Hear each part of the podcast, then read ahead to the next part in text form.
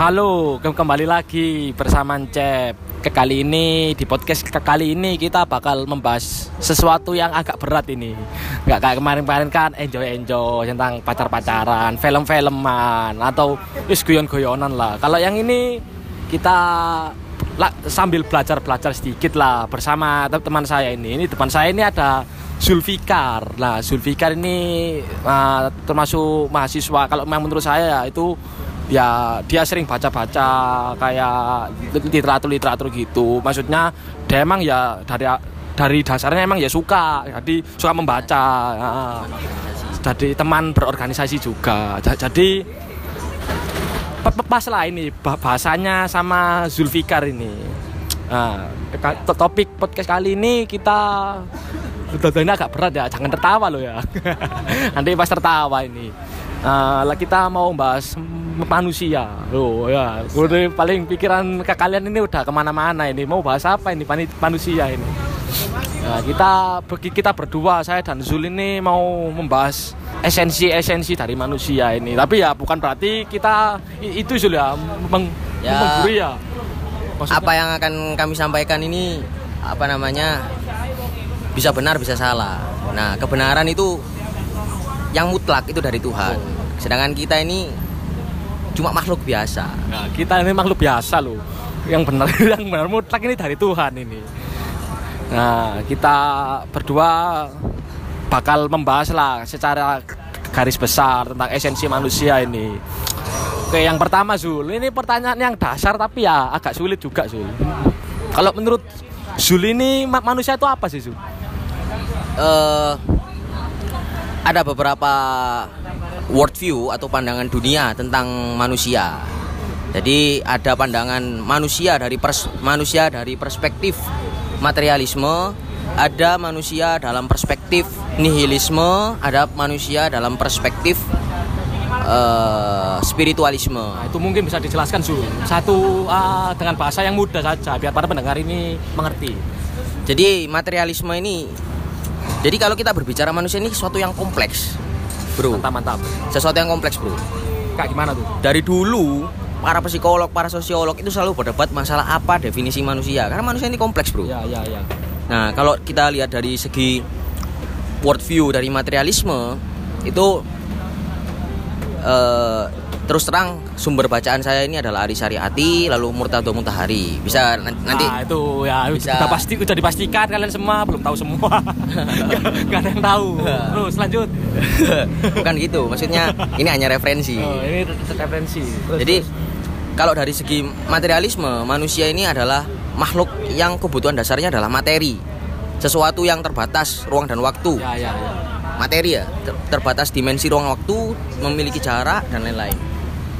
Kebutuhan dasar manusia itu makan, makan untuk kerja, kerja untuk makan, makan untuk kerja. Jadi kalau materialisme itu ada yang komunis, ada yang liberal. Nah, kalau liberal yang makan untuk kerja, kerja untuk makan. Kalau komunis kita makan untuk kebutuhan perut, habis itu kita kerja, kerja untuk mencari alat produksi, alat produksi di- digunakan dan dikelola oleh pemerintah, lalu pemerintah menciptakan sosialisme untuk rakyat. Oh, kalau ini secara materialisme ini Materialisme. ya. Ya, lanjut lanjut. Kalau masalah nihilisme ya manusia sebagai cerminan alam semesta. Ya. Itu intinya ya. Nah, jadi segala sesuatu ini Tuhan bisa dikatakan manusia ini Tuhan, manusia ini dewa, itu nihilisme. Ini bisa ben- ini bisa benar, bisa salah. Ya, maksudnya kita kan cuma berdiskusi ya, sini ya, Berdiskusi ya. sesuai bacaan lah. Iya. Lanjut. Nah, yang ketiga itu adalah manusia dalam konteks spiritualisme. Spiritualisme ini eh, manusia ini diukur dari tingkat kebatinan, tingkat spiritualitas. Itu kayak gimana itu? Kayak yang yang kiai kiai di TV itu. Ah. Atau gimana tuh? Kan ada ki ki siapa tuh? Nah, kalau saya secara pribadi itu saya tidak apa namanya tidak munafik juga bahwa kebutuhan manusia itu makan. Ya, ya, ya sama. Saya tidak munafik bahwa kebutuhan manusia itu adalah seks. ya, ya. Saya tidak munafik bahwa kebutuhan manusia juga materi. Tapi ada satu sisi eh, yang harus kita penuhi, yang harus kita penuhi yaitu sisi spiritualitas. Oh, itu mungkin bisa dijelaskan sih Nah. ke pendengar ini. terlepas dari apa worldview-nya, ini menurut saya pribadi, terlepas dari apa worldview-nya, pandangan dunianya. Tapi kalau saya secara pribadi manusia ini kumpulan nilai, kumpulan value. Itu kayak gimana itu?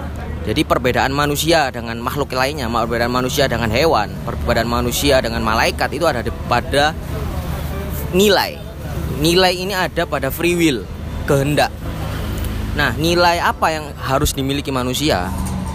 Nilai nilai-nilai kecerdasan, intelijensia, nilai nilai-nilai moral, nilai-nilai kebenaran, nilai-nilai keadilan. Itu harus dimiliki manusia. Jika manusia semakin tinggi ia nilai-nilai kebenarannya, nilai intelijensianya, nilai kecerdasannya, nilai intelektualnya, nilai keroha apa, spiritualitasnya, nilai kebenaran, nilai keadilan itu semakin tinggi, maka ia semakin dekat dengan definisi manusia. Jadi definisi manusia menurut saya pribadi, menurut saya pribadi ya, Ya ini bukan kita itu ya. Ya, jadi Ini- kebut jadi eh, definisi manusia itu ya manusia sempurna. Nah, siapa manusia sempurna? Itu adalah para representasi Tuhan. Wah, itu kayak gimana itu? Tanya nyambung ke Tuhan ini. Representasi Tuhan ini adalah orang-orang yang menjadi manifestasi. Manifestasi tanda-tanda keberadaan sifat-sifat Tuhan. Yang paling sempurna, ini disebut manusia sempurna. Orang-orang sering menyebut itu para nabi, para rasul, nah, the Lord, dewa. Ya. Dewa itu sebenarnya bukan Tuhan, tapi itu adalah representasi Tuhan. The Lord itu representasi Tuhan. Jadi Bukti adanya keberadaan Tuhan itu ya. bukti terbesar dia sebagai adanya keberadaan yang maha tidak terbatas. Itu ada pada representasi Paham, Tuhan. paham, paham. Nah, lanjut. yang dikatakan manusia itu ya manusia sempurna. Dia sempurna sebagai manusia, utuh sebagai manusia. Utuh akalnya, utuh intelijensianya. sebenarnya utuh. manusia sempurna itu ya seharusnya ya ada ya. Maksudnya kan banyak orang kan bilang manusia itu gak ada yang sempurna. Manusia itu gak ada yang sempurna. Itu kayak gimana itu? Ketika ada orang yang bilang nobody is perfect, Nah, nobody is perfect. Tidak ada manusia sempurna. Artinya dalam angan-angannya, dalam bayangannya itu sudah ada bagaimana kriteria manusia sempurna sehingga dia bisa, Bisa. berstatement bahwa tidak ada manusia Oh, sempurna. Jadi di, di orang ini si si bocah ini yang bilang kayak Bocah. si bocah ya si bocah ini yang bilang nggak ada yang manusia sempurna itu berarti dia sebenarnya udah kriteria. tahu dia udah tahu kayak oh Kayak apa sih manusia sempurna itu ada oh, oh, ini kalau belum kayak gini belum bisa sempurna jadi dia kan punya itu ya, angan-angan. Dia angan-angan. punya kriteria dalam Ya, ya. dalam imajinasinya bagaimana kriteria manusia sempurna. Itu artinya manusia sempurna itu ada. Ya, ya. Dan secara fakta historis, kalau kita bicara fakta sejarah, itu manusia sempurna ada. Buktinya ada Yesus. Ada bukti-bukti keberadaan Yesus. Buktinya ada Moses. Ada ke bukti-bukti keberadaan Moses. Ada yang namanya eh, para nabi, para rasul. Itu ada bukti-bukti sejarahnya. Artinya pernah ada. Dan konsep manusia sempurna itu memang ada dalam kriteria manusia. mungkin gini Zul saya mau tanya ya ini mau dijawab Nah, gimana, se- gimana? jadi kita ini, jadi kita ini bukan manusia secara esensi. Masih- Masih tapi kita ini? hewan ini? hewan yang berusaha mendekati definisi manusia. Oh, hewan yang berusaha mendekati Ya. definisi manusia. Ini Zul, ini saya ini saya mau tanya Zul. Ah, ya ini boleh dijawab atau boleh no komen lah terserah. Ah. Ini agak berat soalnya. Kan tadi ah, contoh-contoh yang diberikan Zul ini terhadap manusia yang sempurna kan kayak tentang nabi-nabi atau Ye- Yesus, Moses dan semacam se- sejenis maksudnya bukan sejenis ya setaranya lah. Lah bagaimana kalau contoh buat orang yang nggak percaya ke kakak ke kayak gitu Zul. Contoh yang sekarang gitu mungkin boleh jawab boleh tidak ya ini be- bebas lah Ya. bebas Kalau menurut saya, dia berkeyakinan apa pun, ya meskipun dia tidak berkeyakinan, berarti itu keyakinan itu sebagai keyakinannya ya ya sebenarnya ya. Jadi ketika dia memutuskan tidak berkeyakinan, tidak beragama, itu sebenarnya adalah keyakinannya secara tidak langsung. Jadi ketika dia tidak mempercayai keberadaan para nabi, ya setidaknya dia mempercayai bagaimana kriteria manusia sempurna. seenggaknya dia punya angan-angan itu ya kan Se- Seandainya dia setidaknya dia punya kriteria bagaimana manusia sempurna. Sehingga dia mengatakan meskipun dia tidak mempercayai adanya manusia sempurna. Nah, perbedaan nilai manusia manusia dan non manusia kita ini masih bisa dikatakan belum sebagai manusia. yang sempurna Nah, ya kalau belum sempurna kan berarti belum manusia. oh ya ya ya Bisa dikatakan manusia kalau dia sempurna Sempurna, sebagai sempurna. manusia, Paham, paham. utuh sebagai manusia. Nah, perbedaan manusia dengan tidak manusia. Manusia memiliki batasan. Ya. Keindahan dalam perspektif manusia berbeda dengan keindahan dalam perspektif hewan. Ke- kebahagiaan versi manusia, perspektif manusia berbeda dengan kebahagiaan perspektif hewan. Kesenangan versi manusia atau perspektif manusia berbeda dengan kesenangan perspektif hewan. Seks dalam perspektif manusia berbeda dengan seks perspektif hewan. Makannya versi manusia berbeda dengan makannya versi hewan. Manusia masih memikirkan bagaimana cara mencari makan yang baik, tidak merugikan orang lain. Kayak gitu ya. Bagaimana cara mendapatkan manusia tidak dengan cara mencuri. Ya, ya. Itu kita masih memikirkan. Nah, artinya kita berusaha mendekati definisi manusia. Apa pun agamanya, apa pun keyakinannya meskipun dia tidak berkeyakinan Pun pun dia akan memikirkan bagaimana cara menjaga hak orang lain. itu masih maksudnya di jalan yang itu ya maksudnya kita masih ya berusaha berarti berusaha Artinya meskipun dia tidak beragama tapi dia memikirkan hak orang lain, itu bisa dikatakan dia berusaha mendekati definisi manusia. Seperti itu. jadi emang gak ada hubungannya ya maksudnya kamu berkeyakinan atau maksudnya kamu ber Ap- apa pun agamamu, apa pun keyakinanmu, kalau kamu menjaga hak orang lain, kalau kamu membe- menjaga batasan-batasan diri, menjaga batasan-batasan dalam kehidupan, memberikan nilai-nilai dalam kehidupan, itu bisa disebut kita berusaha mendekati definisi manusia. oke. Kita Ya. mantap tadi ya Ya, jangan sepaneng lah. Ya. Ini kita santai-santai aja. kita santai. Jangan jangan dipikir berat-berat juga. Kita santai aja. Oh bentar bentar. Kenapa sih Ngopi-ngopi sih. oh ya ya. Monggo monggo. Seruput ya, seruput. ngopi dulu. Oke. Eh, terus ini Zul. Terus kalau kayak gitu ya istilahnya kan manusia sempurna udah ada kayak gini. Nah kalau menurut Zul sendiri kriteria kriteria manusia sempurna itu kayak gimana Zul atau kriteria so- seorang manusia ini Nah, perbedaan manusia dengan non manusia adalah akalnya, gimana itu nafsunya. Jadi ketika seseorang berusaha mendekati definisi manusia, berarti akalnya itu memimpin nafsunya. Aku nggak bilang nafsu itu jelek. ya Nah, ketika nafsunya memimpin akalnya, dia menjadi hewan. Tapi ketika akalnya memimpin manusia, dia menjadi manusia. Eh, akalnya memimpin na- mem- mem- memimpin nafsunya, dia menjadi manusia. Contoh, kalau tanpa nafsu, orang nggak bisa berkeinginan. ya ya Nah, ketika akal memimpin nafsu terjadi yang terjadi adalah perkembangan teknologi, per- perkembangan peradaban, kema- kemajuan peradaban. Itu karena apa? Keinginan, hasrat untuk memajukan peradaban manusia. Nah, tapi kalau nafsunya yang memimpin akal, bagaimana ya caranya korupsi? Bagaimana ya caranya membunuh orang lain? Bagaimana ya caranya mendapatkan ke- kekayaan kekayaan yang berlimpah dengan cara apa pun. Nah, itu bagaimana sih apa? Seks. Ini Iya, ya, iya. saya bilang seks dari tadi karena memang seks ini salah satu masalah terbesar Ya. sebagai Dan ini bukan hal yang yang tabu ya untuk bukan dibicarakan hal, ya. bukan hal yang tabu, ini hal yang penting. Nah, Esensi manusia itu sebenarnya juga salah satunya ya reproduksi, regenerasi. itu sebenarnya yang penting. Nah, penting itu regenerasi. Bagaimana memajukan peradaban dengan regenerasi yang baik.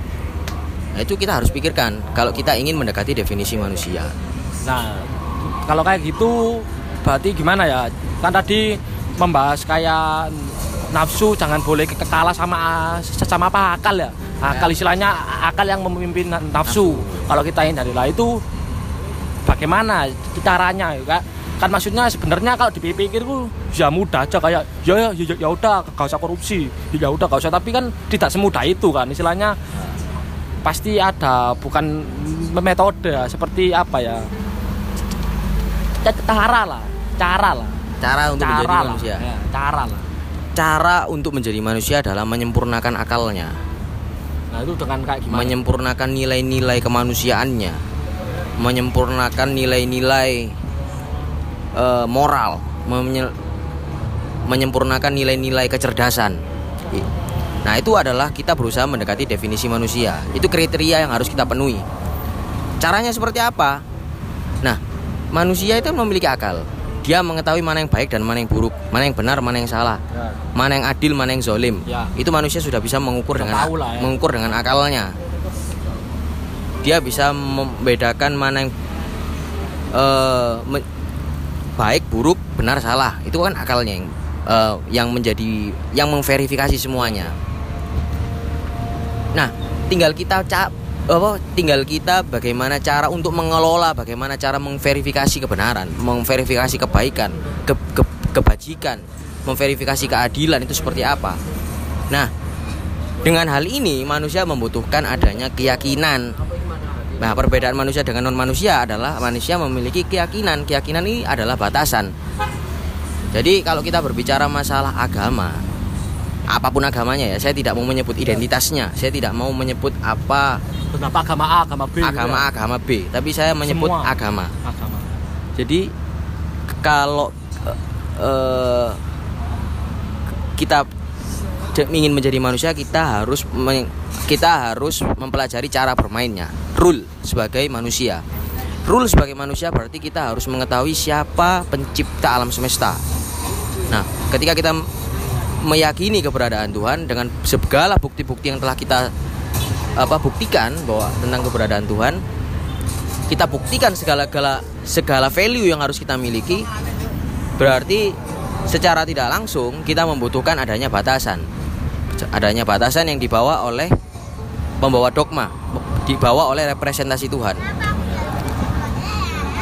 ah batasan pak jadi di sini keyakinannya manusia bukan untuk menjelaskan membunuh itu salah Ya. mencuri itu salah bukan menjelaskan memukul itu salah itu sudah ada dalam akal manusia Sudah tahu lah ya. Ya.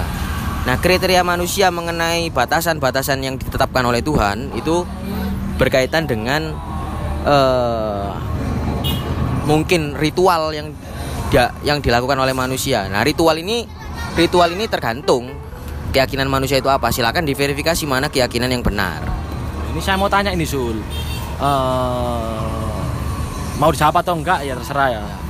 Berarti le- lebih penting mana Sul? Bertuhan atau ber atau berkeyakinan?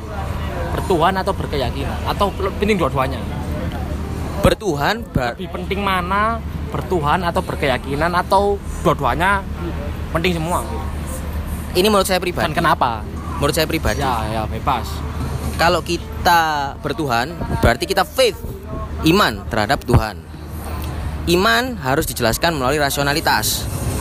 Jika iman tidak bisa dijelaskan melalui rasionalitas, jika agama atau keyakinan tidak bisa dijelaskan melalui rasionalitas, berarti agama itu harusnya turun untuk hewan. Iman itu harusnya turun untuk hewan. Nah, kalau kita merasa diri sebagai manusia, berarti kita harus membuktikan keberadaan Tuhan. Meyakini keberadaan Tuhan dengan bukti-bukti yang rasional. Dengan bukti-bukti yang masuk akal. Kita meyakini ag- suatu agama, suatu keyakinan dengan bukti-bukti yang rasional. Itu eh, bisa dikatakan kita mampu menegakkan nilai-nilai manusia. Nah, mana yang lebih penting antara kita mempercayai Tuhan atau bertuhan dengan menjalankan perintah-perintah agama? Ya. Mungkin yang mungkin yang dimaksud eh, Mas Encep ini kita menjalankan ritual-ritual tertentu yang diatur dalam agama, mungkin seperti ya, itu. Ya, ya. Kalau menurut saya kedua-duanya adalah satu kesatuan yang tidak bisa dipisahkan. Silakan memverifikasi bagaimana konsep ketuhanan yang benar. Pak, silakan memverifikasi siapa representasi Tuhan yang benar. Silakan memverifikasi eh, mana ajaran spiritual yang benar. Silakan menjalankan spiritual dengan keyakinannya masing-masing. Tentu itu dengan pertanggungjawaban. Karena kenapa? Manusia diciptakan dengan akal. Akal membedakan mana yang baik dan buruk, benar dan salah. Jika sudah membedakan mana yang baik buruk benar salah berarti ada pertanggungjawaban atas pilihannya. Ya, ya, ya. Seperti itu. Mantap, mantap. Itu jawaban yang berat ya buat kalian-kalian ya. Berat sih kalau kalau kita ingin berpikir Ya, sedikit, kalau berat. kita ingin belajar-belajar sedikit gak berat. Cuma mungkin buat kalian ya para pendengar mungkin jarang lah ya mendengar bahasan-bahasan kayak gini. Biasanya kalian membahas tentang pacar-pacaran atau tentang band-bandan ya mungkin ag- agak berat. Jadi kita belajar bersama aja. ya mungkin ada satu lagi tujuan hidup manusia, ya, tujuan hidup ya. manusia. Ya, kayak gimana itu kalau Jadi satu tujuan satu hidup? itu? satu step lagi saya ingin menjelaskan karena ini juga penting. Gimana gimana? Eh, kita sebagai manusia yang ber, kita sebagai makhluk yang bervalue, Bernilai ya. bernilai, berarti kita tujuan hidup kita adalah untuk menegakkan nilai-nilai. Ini menurut saya pribadi. Menurut Zul ini. Sebaik-baik manusia adalah yang bermanfaat bagi manusia yang lain. sebaik-baik manusia adalah yang bermanfaat dan atau berguna atau mampu berkontribusi bagi makhluk yang lain. Manusia ini adalah makhluk yang berpolitik. Manusia ini adalah makhluk yang berakal. Nah, baga- kita memverifikasi bagaimana cara berpolitik yang baik. Kita memverifikasi bagaimana siasat-siasat yang baik agar kita mampu berkontribusi. Itu tujuan manusia. Tujuan manusia bukan hanya sekedar beribadah ritual. Ya, Itu menurut saya falasi. Ritual yang benar adalah ritual yang berguna bagi orang lain. yang lebih penting ya maksudnya kita bukan bilang kayak ritual yang kamu lakukan sendiri itu ya, ya gak penting bukan ya maksudnya yang lebih penting lagi itu ritual yang em, bermanfaat bagi orang sekitarmu lah ritual itu ritual kita tidak akan pernah bisa dipertanggungjawabkan ritual kita tidak akan bisa sempurna kalau kita tidak mampu membangun peradaban ritual itu sebagai landasan aja landasan kejiwaan. Oh, mantap. Sebagai loh sesa- sangar loh ya. Kata-katanya itu ritual sebagai landasan apa tadi? Landasan kejiwaan. Landasan kejiwaan ayo. Saya sendiri juga mikir ini maksudnya apa ini? Nanti saya dengar-dengarkan lagi. Terus apa lagi Zul? Yang mungkin kamu punya pesan-pesan lah pesan-pesan buat manusia-manusia inilah yang belum sempurna. Masuk saya ini belum sempurna ini. Eh ini ada satu saya saya belum manusia ya. Saya verifik saya klasif, klasif, klarifikasi. Klarifikasi. saya belum manusia. Zul bukan manusia. Saya Belum manusia. saya juga tidak sempurna keyakinan saya. Tapi saya hanya ingin sharing bahwa kalau kita ingin menjadi manusia kalau ingin kita ingin menjadi manusia kalau kita ingin berkeyakinan ya tentunya ya ya. itu ada persyaratan yang harus kita penuhi persyaratan yang harus kita penuhi saya tidak membahas apa agamanya saya tidak Bebas, bebas semuanya semuanya ini Kita ini membahas saya akan membawakan satu dalil tapi dalil ini sebenarnya universal Nah, gimana Jangan dilihat ini dalilnya orang Islam, ini dalilnya orang Hindu, ini dalilnya orang Yahudi jangan dilihat. Tapi Mana? lihat isinya, esensinya. gimana gimana Jadi di dalam surat Al-Baqarah ayat 83 dijelaskan eh, wa id akhadna mitsaqo bani Israil. Kat- keluar ustadznya keluar lu Jadi ketika Tuhan mengambil perjanjian dengan Bani Israel, ini ada bukti fakta-fakta sejarahnya. Mungkin dalam bangsa Yahudi disebut the commandment, ten commandment. Ten Commandment Ya, 10 perintah Tuhan. Nah, ini ada dijelaskan juga di dalam eh, kitab suci. Wa qol wa id akhadna mitsaqo bani ta'buduna illallah. Jangan apa namanya menyembah kepada selain Tuhan. Jangan menyembah kepada selain the God. Nah, the God. Nah, mungkin kita bisa klasifikasi dari dua hal, vertikal dan horizontal. Kalau vertikal, berarti manusia ya menyembah Tuhan, jelas. Tapi kalau horizontal, kita harus berhati-hati. Bisa jadi kita menyembah jabatan, bisa jadi kita menyembah harta, menyembah dunia, menyembah diri sendiri mungkin. Nah ini gini ya, ini informasi aja mungkin buat kalian yang nggak tahu vertikal itu apa, horizontal itu apa. Kalau vertikal itu dari bawah ke atas, kayak garis ke atas itu. Kalau horizontal yang datar itu loh, ya mungkin buat kalian nggak tahu. Lan- Lanjut, lanjut. Jadi lalu setelah itu dilanjutkan setelah perintah universal dilanjut- dilanjutkan Eh, perintah bertuhan itu adalah perintah universal ya. Lalu dilanjutkan dengan wabil walidaini ihsana berbuat baik kepada kedua orang tua. Ini syarat pertama. Syarat yang kedua adalah wabil walidaini ihsana wal kurba dan kepada kaum kerabat. Nah, wal yatama kepada orang-orang yatim. Wal masakin kepada orang-orang miskin. Wa qululin nasi husna berkatalah baik kepada seluruh manusia. Manusia ya. Ya. bukan wakululil Islam orang Bukan- hanya orang-orang Islam Bukan aja. manusia sejalanmu Ya, lah. bukan seagama bukan dah itu. Wakululin nasi Manusia, husna. semua. Semua. manusia apa pun keyakinannya meskipun dia tidak berkeyakinan kita harus tetap berkata-kata dengan kata-kata yang sopan baik santun. Nah di sini setelah lima syarat tadi baru Tuhan menyebutkan wakimus sholat tegakkan ritualmu tegakkan sholatmu. Wa itu zakat.